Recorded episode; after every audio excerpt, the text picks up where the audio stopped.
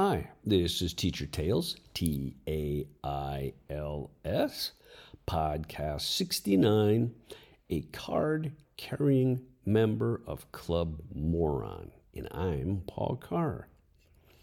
Plenty of friends or associates have lost their phones. A few have had them stolen.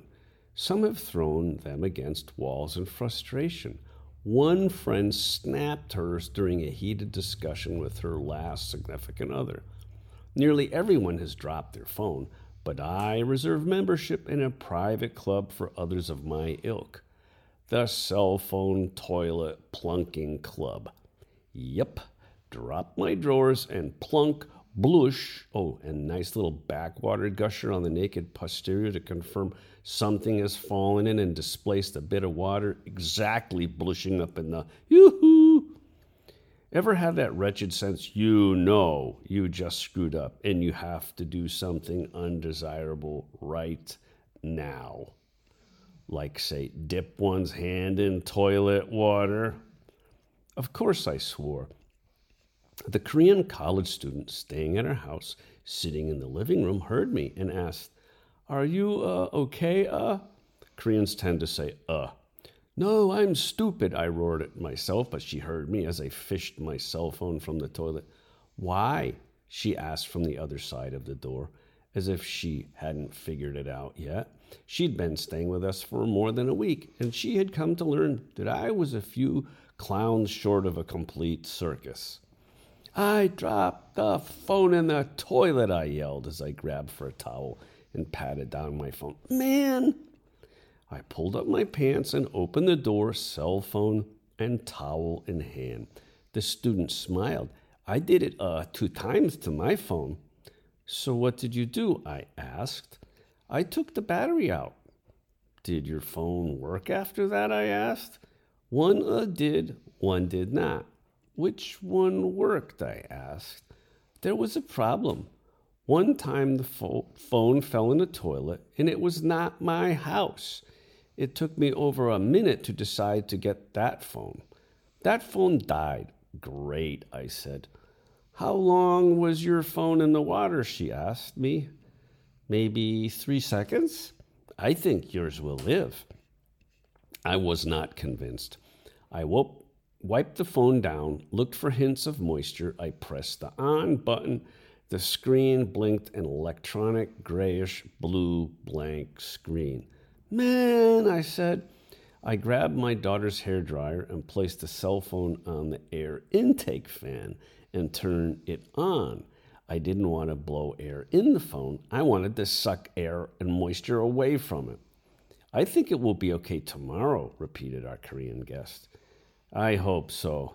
I was tempted to charge the phone to get some heat inside it, but I thought mm, moisture and electricity might be a bad mix. What to do? Hmm. The internet. I fired up my computer and typed cell phone, comma, toilet in the search area. A list of topics popped up. The first five were variations of man loses cell phone in train toilet gets arm stuck in toilet attempting to retrieve it, closes down train for two hours. Well, I'm not in that deep, I thought. Next, I spotted a chat group. Some young female had dropped her phone in the bowl and solicited what to do's. One person wrote, Go to Verizon, tell them your phone screwed up for no reason, and demand another phone. The toilet victim asked, uh, Should I put it in the freezer? Another party replied, No, that will put moisture in the phone. A fourth party wrote, I was just at Verizon, and the person in front of me tried the angry customer or it's your fault routine. The service person took the phone apart in front of us and said, Lady, do you see this little blue sensor here? It means you got the phone wet. You are responsible for the damage. My heart sank. I turned off the computer and decided to pull my soggy cell phone to sleep for the night. Perhaps, like a bad hangover, it would get better. In the morning, I made a beeline to my phone and I hit the on button.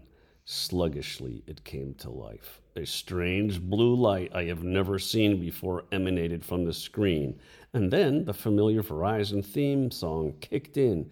Yeehaw! Success! I had a nine o'clock meeting at a coffee shop with a crew of guys. The first fellow showed up. He's Polish. I asked him, I said, Hey, how do you say moron in Polish? Why? He asked me. A few other fellows walked in and dragged their chairs to the table. And I told them. They all laughed, of course. But one fellow pulled his cell phone out and said, Hey, I drove her mine, and it still works. These are tough little gizmos. He showed it to us. My Polish friend looked at me, shook his head, and laughed. Moron, he said with a thick accent and a glint in his eyes. It's the same in Polish. Is moron. So there it is. I'm a member of Club Moron. Yes, that happened a while ago, and it happens to too many of us, I am afraid. So there it is.